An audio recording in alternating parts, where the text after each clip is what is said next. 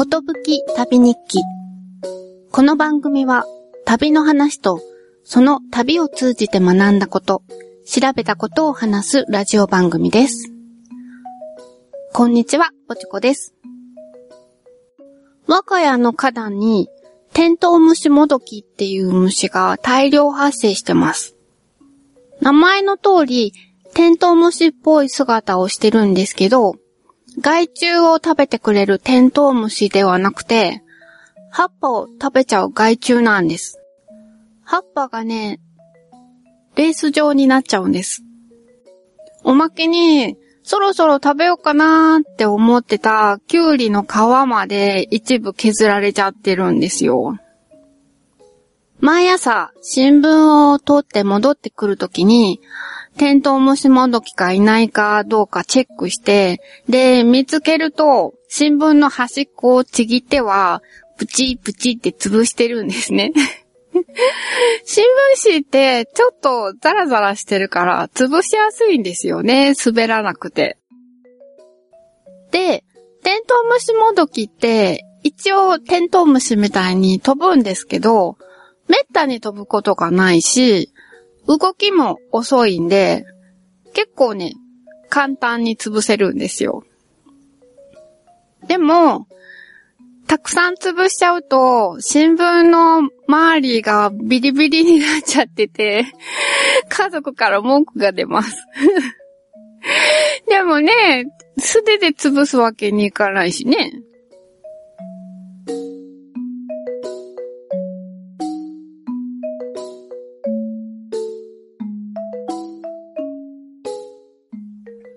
今回は富山旅行の6回目です。ずいぶん長くなってきました。もう少しなので我慢して聞いてください。大岩山日石寺という真言宗のお寺に行きました。富山駅から南東へ車で1時間足らずで行けます。このお寺のご本尊の魔外仏あの、岩に掘った仏像なんですけど、その不動明王が見たかったんです。725年に、行基っていう、奈良の東大寺の大仏を作るのにも尽力したと言われているお坊さんが掘ったと伝えられています。行ってみたら、ごく普通のお寺なので、あれ？と思ったんですけど、階段を上がって、靴を脱いでお寺の中に入ってみると、薄暗いお寺の中の真正面に不動明王様がいました。もう、すごい迫力です。建物の奥一面が、この不動明王の魔外仏が掘られている岩なんです。不動明王の前にいろんな飾りとかお供えとか再銭箱とかあって、お参りするように座布団が敷かれてて、椅子もその後ろに並んでます。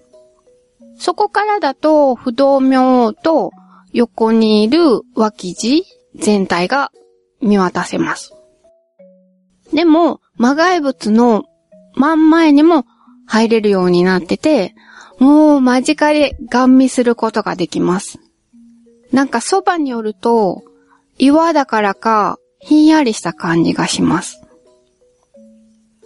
不動明王は、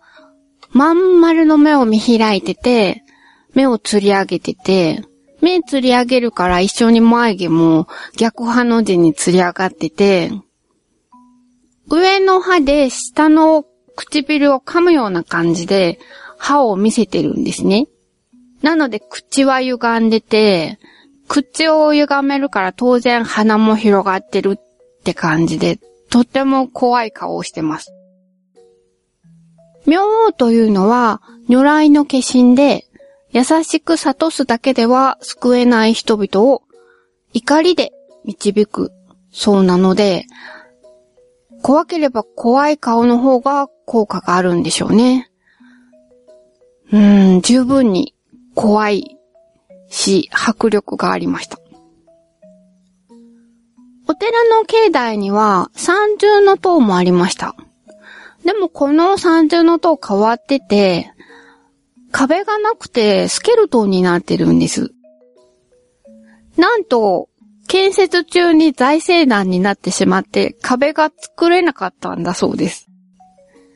残念な話なんですけど、逆に中心の大黒柱って言うんでしょうかね。真ん中に一本通ってる大きな柱が見えるし、木組みの構造も見えて、とっても印象に残りました。それから、富士水っていう湧き水が出てて、目の病気に効果があると言われているそうです。でも、飲んでもいいと思います。実際に飲んでみました。冷たくて美味しかったですよ。それからこのお寺では、滝行ができるんです。滝行っていうと、山の中に入って、滝に打たれるっていうイメージなんですけど、ここは人工的に作られた滝で、高さ5.5メートルの崖の上に6つの竜の顔が並んでて、それぞれの口から水が落ちてます。滝行をする人は、この6つの滝の中から1つ選んで、その下に立って滝に打たれます。滝に入ったり出たりは何度してもいいらしくて、自分のペースで休み休みにすればいいらしいです。でも、最初に決めた一つの滝を使い続けなければいけないっていうことだそうです。別の滝の当たり心地はどうかなーなんて あの、浮気をしてはいけないそうです。ちょうど若いカップルが滝行をしてました。白い竹の短い浴衣みたいなものを着てやってました。すごく水が冷たいらしくて、滝から出てきてしばらくはもう歯がガチガチ震えてました。見た感じでは落ちてくる水の量は大したことなさそうに見えるんですけど、話を聞いてみたら、滝の下に立つと水圧がすごくて、息ができないほどなんだそうです。さて、この滝行ですけど、漠然とお坊さんとかが修行のために、煩悩を洗い流すためにするっていうイメージしか持ってなかったんですよね。実際何のためにやるんだろうと思って、図書館でいろいろ見てたら、滝行の本を見つけました。有機校っていう瞑想とか滝行を行ってる教室の主催者の佐藤美智子さんという方の講演をまとめた本だったんですけど、それによると、滝行は長時間瞑想しても得られないものを手っ取り早く得られるとおっしゃってます。でも、そもそも得られるものが何かがよくわからないんですよね。その主催者の佐藤さんと生徒の方々との問答形式って書かれてて、その中で、うん、いろいろ語られてはいるんですけど、はっきりしたことはよくわからないです。多分言葉では言い表せないようなものなんでしょうね。で、思ったんですけど、少し前に読んだ眠れないほど面白い空海の紹介っていう本によると、空海さんは塔に渡る前に山林修行っていうのを行うんですね。山に入って、国菩薩を心に念じて、手で印を結んで、真言、いわゆる呪文を1日1万遍、100日かけて100万遍唱えるっていう修行なんですけど、この修行を行ったんですけど、なかなか何も得られないので、場所を転々と変えて、四国の室戸岬の洞窟に行き着いて、そこでさらに苦行を続けてたら、山の神など霊的存在を知覚するようになったんだそうです。そして、ある日の夜明けに、明星の光に包まれるっていう体験をしたんだそうです。この不思議な体験を言葉にしようとするんですけど、他に響きを惜しまず、明星来エースとしか書けなかった。ということなんですね。神秘的な体験っていうのは言葉では説明できないものらしいです。こういう長い時間かけて自ら苦行を行ったり、瞑想して、で、ようやく得られるものを滝行をすることによって、滝っていう水の力、外からの力で手っ取り早く得られるっていうことなのかなと思いました。ただ、水の量が多い滝の下になんてなかなか入れるものじゃないし、入ってもすぐに弾き出されてしまう、だそうです。だからといってアスリート的にトレーニングしたらいいってことでもないらしいんですよね。意地になりすぎると悪い方に転がってしまうんだそうです。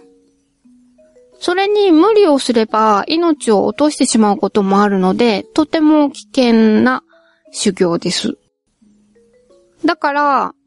マンツーマンに近い感じで、その人の心と体の状態に合わせて導いてもらった方がいいというようなことが書かれてました。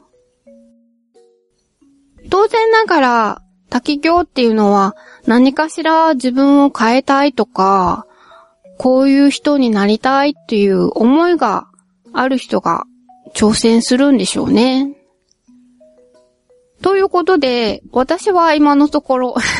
自分に満足してるので、まあ、滝行には縁がないなって 思いました で、今の自分に必要なことは何かというとですね、足腰を鍛えることです。最近年のせいで弱ってきたのと、運動不足とあって、ちょっと良くないなって思うんですよね。足場が悪いところとか歩くのが最近だんだん怖くなってきたんですよね。なので、登山用の杖を買ったんですよ。で、それを試したくて富山まで持ってきたんですよ。この日石寺のすぐそばに洗顔系っていう渓谷があって、そこを歩こうと思って持ってきたんですね。川沿いの道で、水の勢いが結構激しかったんで、そこら辺一帯の空気はミストが浮遊している感じすごくお肌がしっとりする。これはお肌にいいなっていう感じの空気でした。そんな感じなんで、全体に苔むした感じで、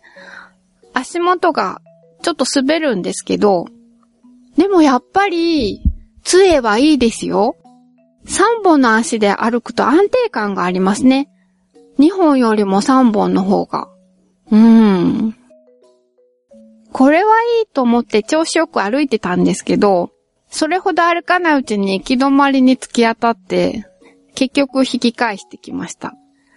杖は試せましたけど、足腰を鍛えるっていうほど歩くことはできませんでした。まあ、それでも、ちょっと歩くとお腹が空きます。日石寺は、そうめんが名物らしいんですよね。なので、そうめんを食べに行きました。水がきれいで豊富なところのそうめんは期待が持てますよね。期待通りすごく美味しかったです。澄んだお出汁の中に、すごく行儀よく、そうめんが並んで使ってるんですよ。もう盛り付けがすごく美しいの。で、普通の乾麺を使ったそうめんに加えて、生そうめんっていうのもあったんですよ。なので、両方頼んで、夫とシェアして食べました。生そうめんは、口当たりが柔らかいのに、コシがすんごく強いんですよ。こんなの食べたことないっていう食感で、普通のそうめんは、口に入れた時少し張りがあるツルツル感があって、やっぱりこれも最高だなって思いました。あと、山菜の天ぷらとか、タケノコご飯とかも食べて、お腹いっぱいになりました。食後、夫は、大岩不動の湯っていう温泉へ行っちゃいました。私は温泉が苦手なので、もう一回不動明を拝みに行きました。そして、夫が温泉で買ってきてくれた瓶入りのコーヒー牛乳を飲みながら帰りました。私、ガラスの瓶に絵柄が直接プリントされたものを集めてるんですね。お酒のワンカップとか牛乳瓶とか。この時のものは、八つ尾乳業っていう会社のもので、大原風の盆を踊る女性の姿がプリントされてて、もうすごくご当地感溢れるもので、いやーこれはいいのが手に入った嬉しかったです。もちろん中身のコーヒー牛乳もちょっと甘めで、とろーんとした感じで美味しかったですよ。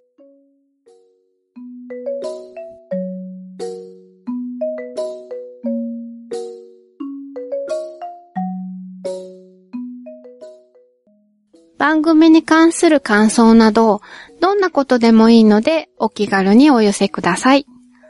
メールアドレスは、ことぶき旅アットマーク gmail.com。ツイッターは、ハッシュタグ、ことぶき旅。ことぶきはカタカナ、旅は漢字でつぶやいてください。よろしくお願いします。ということで、第6回、この辺で終わりにしたいと思います。ポチコでした。さようなら。